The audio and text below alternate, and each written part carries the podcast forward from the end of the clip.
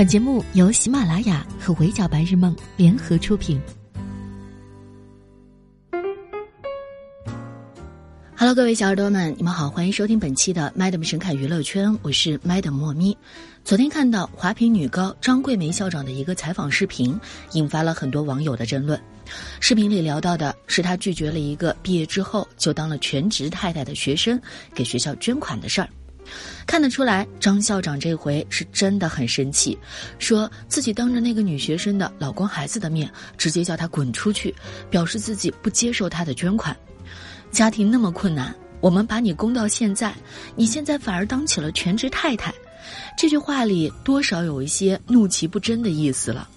张校长反对女孩去当全职太太的理由，其实也反映了一个很现实的角度。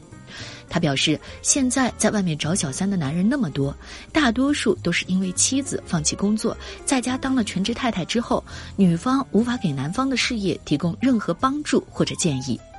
时间一长，全职太太不仅会被社会淘汰，维持不了自身原先的水准，跟丈夫的共同话题也会越来越少。她希望女生要靠自己的能力，不要相信那些男人，不管多少钱也不要指望他们真的能养自己，因为你自己有能耐的时候，男人还能拿你当回事，没能耐之后你就什么都不是了。这个视频一出来，马上就引起了一波争议。当全职太太是白读书了吗？如何看待大学生做全职太太的相关词条，很快就上了热搜。有不少网友认为，接受了高等教育的女性去当全职太太是浪费教育资源，书就白读了。如果这个能为自己赢得尊重的好岗位，为什么没有几个男性愿意去做家庭主夫呢？也有不少网友认为，选择搞事业还是当全职太太都是个人的选择，是每个人的自由，外人无权指责。毕竟全职太太也并不比任何一个职业做起来简单，照顾家庭、照顾孩子、照顾老人、照顾丈夫等等，无论是工作难度还是强度都非常之大。而且也不能否认，确实有不少婚姻生活幸福美满的全职太太的存在。其实女生毕业之后选择去当全职太太到底好不好的话题，早就不是第一次引起大范围的讨论了。不过随着话题的发酵，也有更多人关注到了这一次讨论这个话题的语境，他们是华坪女高出来的学生。华坪女高是个什么样的地方呢？前不久，张校长也因为创办这所学校的事上过一次热搜，当时几乎全都是为她叫好的声音，觉得她做了一件非常伟大的事。事实也确实如此，这是全国第一所全免费的公办女子高中，生源基本上都是来自云南省各个贫困山区里读不起书的女孩子们。63岁的张桂梅创办华坪女高的10几年来，已经帮助了1600多位女孩考上大学，离开山村，帮助她们的家庭告别贫困。今年华坪女高有159人参加高考，150人上本科，600分以上的有17人，一本线以上的70人，理科最高分651分，文科最高分619分，其余6人也达到了专科线，可以说是非常不错的成绩。Madam 对视频里他们高三宣誓的这段誓词印象特别深刻。我是女高人，我生来就是高山而非溪流，我欲于群峰之巅俯视平庸的沟壑。我是女高人，我生来就是人杰而非草芥，我站在伟人之间藐视卑微的懦夫。我是女高人，我要上清华揽月，进北大摘星。同学们，数风流人物，还看今朝。或许生长在大城市或者富裕家庭的孩子们很难想象他们说这些话时的感受，那种热血和激荡，以及洋溢着对未来的渴望，真的非常振奋人心。高考作为大部分孩子正式步入社会前的一次最大也相对最公正的考核，也是这些生长在沟壑里的女孩子们唯一一次能够改变自己乃至整个家庭的命运的机会。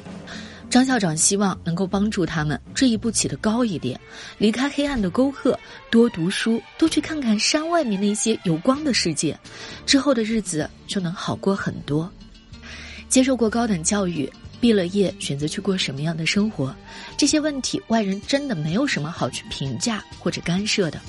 但是作为一个从这样艰苦的环境里好不容易学成归来的女孩，是亲眼见过家里上一代或者上几代女性的生活状况的，而且他们享受着免费的资源和教育，身上其实也承担着很多的责任与期待。了解到这些，也就不难理解张校长为何在面对这位选择做全职太太的女孩时态度如此激烈，无非就是爱之深责之切，哀其不幸，哀的是多少个选择蜷缩在家庭里默默付出的女孩最终没有得到应有的尊重和认可，恨其不争，恨的是眼前这个姑娘明明有其他的选择，但还是选择了把命运交到了别人手中。看到有网友说，这回大家讨论的其实是个女孩试错资本的问题。眼下的婚姻生活再幸福甜蜜，也不代表未来一定就不会出现危机。一旦丈夫变心或者因为什么问题要离婚，原生家庭条件比较好的女孩还有更多的抗争资本，至少有家可回嘛，输得起。但是华坪女高出来的这些女孩可没有这样的好运气了。女孩主动放弃去搞自己事业的机会，把未来寄托在虚无缥缈的感情和一个没有血缘关系的男人身上，万一输了，那可真的就是全盘皆输了。在张校长眼里，他们都是自己看着长大的女孩，也算是半个娘家人了，当然还是希望他们都能过上更好的生活。占着名额浪费国家教育资源还是其次，哀其不幸怒其不争才是让他最生气的点吧。不知道大家有没有看过周星驰的《喜剧之王》，1999年的老片子了，里面有一段很经典的对话一直流传至今。周星驰问，不上班行不行？张柏芝答，不上班你养我吗？周星驰回，我养你啊。就星爷的这句我养你啊，别说是电影里的舞女柳飘飘，在听到那个自己都吃了上顿没下顿的尹天仇冲他喊出这句话之后，会在回家的路上哭成泪人了。荧幕前的观众每次回味起来都要有飙泪的冲动。后来这句话不仅成为了经典的爱情电影台词，被各类言情剧偶像剧效仿，还成了很多人告白或者求婚的时候特别爱用的一句话，可以说是屡试不爽的那种。不少鸡汤文里也时常会写到，遇到一个能对你说我养你啊的男人就嫁了吧，这样之类的话。很多沉浸在恋爱中的小女生都很吃这一套，觉得这就是情侣之间最美的承诺了。能跟自己说出这句话的人，肯定就是那个值得自己托付一生的人。当然了，电影本身是很棒的电影，我养你啊这句话用在那个时间那个特定的场景里也是非常能够打动人的。但是柳飘飘的初恋男友也给过她类似的承诺，也就是这个男人直接造就了她后来的那些不堪的遭遇。这些有关一辈子的字眼说出来的时候可能都是很真诚的，但以后有几个人能够真的做到呢？在我的前半生里，前夫哥陈俊生看罗子君工作不顺心，就跟他说，不如不要工作了，我养你。养也确实养了，只不过就养了10年。10年后陈俊生出轨和罗子君离了婚。现实生活可不是偶像剧，更不是写到从此王子和公主幸福快乐的生活在一起了就圆满大结局的童话故事，后面的柴米油盐鸡毛蒜皮才是最考验每一段亲密关系的呀。当婚姻里的一个人一直在向前跑，而另一个人开始停留在原地的时候，这段亲密关系就已经开始失衡了。恋爱的时候或许可以不在乎出身，不在乎经济条件之类的外在因素，但在一段婚姻关系里还是需要势均力敌才能够维持住平衡。没有说所有男性都靠不住都会出轨的意思，专一的人肯定还是有不少的，婚后幸福的人也不少，不必着急对号入座。但也不得不承认，多少残酷的现实案例证明，大多数女生在当了全职太太之后面对的都只有一地鸡毛，失败之后能够全身而退的都不多。就算是专搞事业厉害如《30而已》里的女强人顾佳，老公也没准会像许幻山一样跑去给别的女孩放烟花。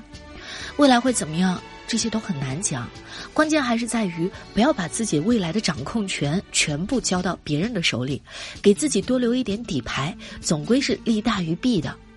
至于已经选择了去当全职太太的女性，也没有必要去嘲讽或者是用有色眼镜看待，社会给他们的相应保障要尽快跟得上才是最要紧的事。毕竟出去当个打工人还有劳动法、五险一金这些基础保障呢，